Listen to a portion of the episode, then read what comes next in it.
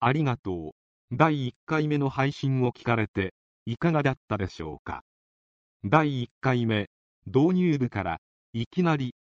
なぜ生まれてきたのか、自分は一体何者か、死は恐怖か、死んだらどうなるのか、なぜ苦しむのか、母親とは自分にとってどんな存在か、なぜ人類は戦争を繰り返すのか、根源的で頭で考えていては絶対に答えの見つからない命題を突きつけられました。考え出したら堂々巡りの迷路にはまってしまいかねません。一旦これら命題を自分の中に収め、塩川佳代さんという女性がこの答えの糸口をどのようにして見つけていったのか、彼女の昔語りに耳を傾けていきましょう。第2回目の今日ははじめに30ページから36ページを読んでいただきます。はじめに、この世に誕生すれば、今の時代においては人はそれぞれ学校教育を受け社会へ巣立ち、同時に家庭人として家族を形成して人生を繰り広げていきます。そしてやがて死を迎えます。その過程でそれぞれ様々な出来事に出会い、いろいろな人との出会いがあります。そういう出来事や人、あるいは自分のなりわいを通して、それぞれの人生は多種多様に色づけされていきます。中には、志半ばで中断を余儀なくされる場合もあるでしょうし、やむなく方向転換をしなければならない場合もあるでしょう。自分の思い通りにはなかなか進んでいかないのが、人生だと言ってもいいかもしれません。さて、前置きはここまでにしておきます。私は今、私の人生は幸せです、と胸を張って言えます。自分自身に言えるのです。だから私は幸せだと思います。誰がいるからとか、何があるからではなくて、私は自分の存在そのものが嬉しいと、今本当に心から思っています。そのような私に変わらせていただいたことが喜びですと、しみじみ思います。そういう中で、私はこのような自叙伝的なものを記してみようと、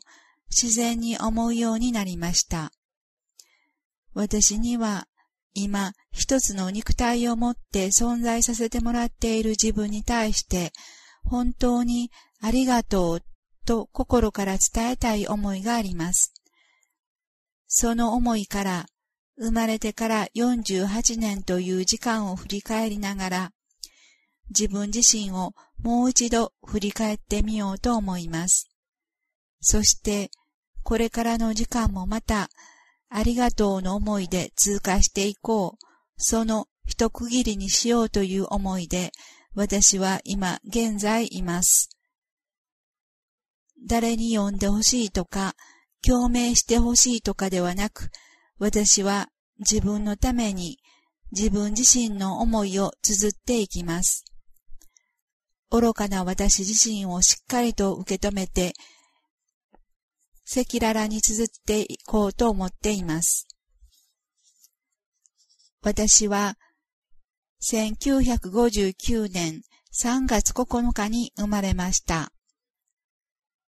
3月9日、サンキュー、まさにありがとうですね。猪突猛進の井戸市生まれです。2006年で数え年48歳になります。今現在は2016年ですので、58歳です。まだ、これから先、私がこの肉体を持っている時間は残されていると思いますが、私の人生の最大のポイントは、大家留吉という方との出会いだったということは、もう間違いありません。この方との出会いにより、私は意識の世界における大いなる成長を自分の中で確認してまいりました。それはどういうことなのかということは、これから徐々に触れていきますが、私自身の最大のターニングポイント、いわゆる最大の転機がこの方との出会いでした。それはまさに私にとって暗から明への切り替え時期でした。それが今世だったのです。ところで私は今、今世という言葉を使いましたが、私は今現在の肉体を持っている私だけが私であるとは思っていません。私は過去から未来へ続く時間の中でずっと存在しているもの、それが私自身であると感じています。したがって今世という今のこの時間は私にとって一つの通過点に過ぎないのです。そういうところから私はこの世を眺め、周りを眺めながら毎日を過ごしています。また、この今世という言葉と同様に、私は文中で肉という言葉も多く使っています。肉という言葉に違和感を覚える人もおられるだろうと思いますので、最初に少し説明を加えさせてください。肉体とか体と表現すればスムーズに受け入れてもらえると分かっていますが、あえて肉という表現にさせていただいています。そこで肉というのは肉体とか体というものを含む形ある世界と考えてください。そしてその形ある世界が本物だとする思いを肉の思いと言っています。肉を土台にした思いです。単に人間の肉体的なことだけではなく、形の世界、すなわち今、現実、目の前に広がっている形のある世界を本物と感じて、その思いを土台にして自分の心に上がってくる思いすべてを肉と言います。以下、肉、肉の喜びと幸せ、肉の自分、肉の力、肉の頭、肉の心、肉の母、等々数多く出てきます。みんな形ある肉体が自分だと思っている思いがベースにあります。肉ということについて少し説明をさせていただきましたが、どうやら肉とか肉の思いとかということがポイントになってくるんだなぁと勘の良い人はお察しいただいているかもしれません。そうなんです。その通りなんです。真実とは全く逆方向に存在しているのが私たち人間であり、人はみんな間違って生きてきたと私は思っています。しかし、なぜそう思うのか、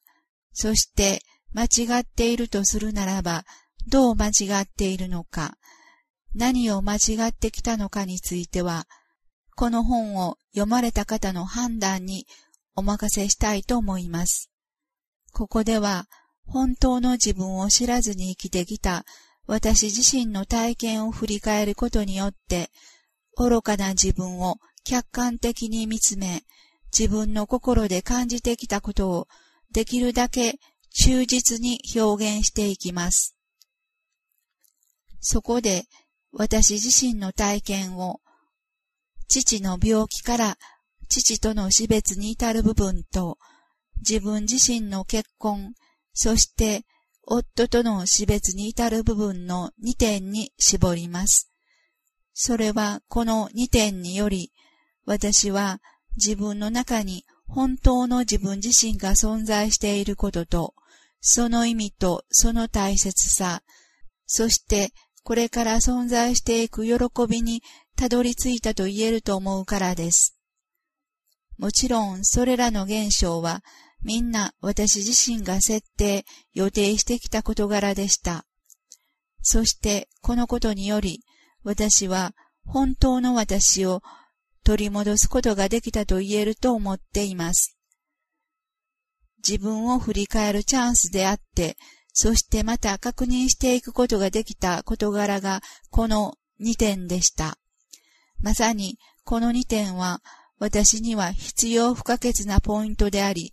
それを自覚できたからこそ、今こうして喜び幸せの自分自身と出会わせてもらっていると思っています。父の病気と私自身の結婚、そして夫との死別、これらの出来事を経て、私は大家留吉氏との出会いがあり、自分の中に意識の目覚めを起こしました。つまり、自分が自分と思っている自分とは一体何なのか、そしてその自分と思っている自分が自分でないとするならば、本当の自分とはどのようなものなのか、そういったことに思いを向けていこうとしたのです。そして、父との死別により、さらに私はその方向へ確実に向いていきました。すなわち、2点のポイントは、今世の最大のターニングポイントを迎える準備段階ということでした。私自身も、ほんの数年前までは、皆さんと同じ基盤、すなわち、この世の常識、慣習等の中で物事を見て、自分の中で判断し、これは正しい、これは間違っている、なんでこうなのだと批判しながら、自分というものを掲げてきました。しかし、そういったものから、自分の心を解き放していったときに、見えてきたものがあったのです。今まで捉えてきたものとは、全く違う風景に心が触れたときに、ああ、自分は本当に間違ってきました。真実から遠くかけ離れてしまった自分自身でしたと思うことができました。そして、ようやく自分自身を本当の人生のスタートラインに立たせたことを実感している今現在です。2006年8月、塩川佳代。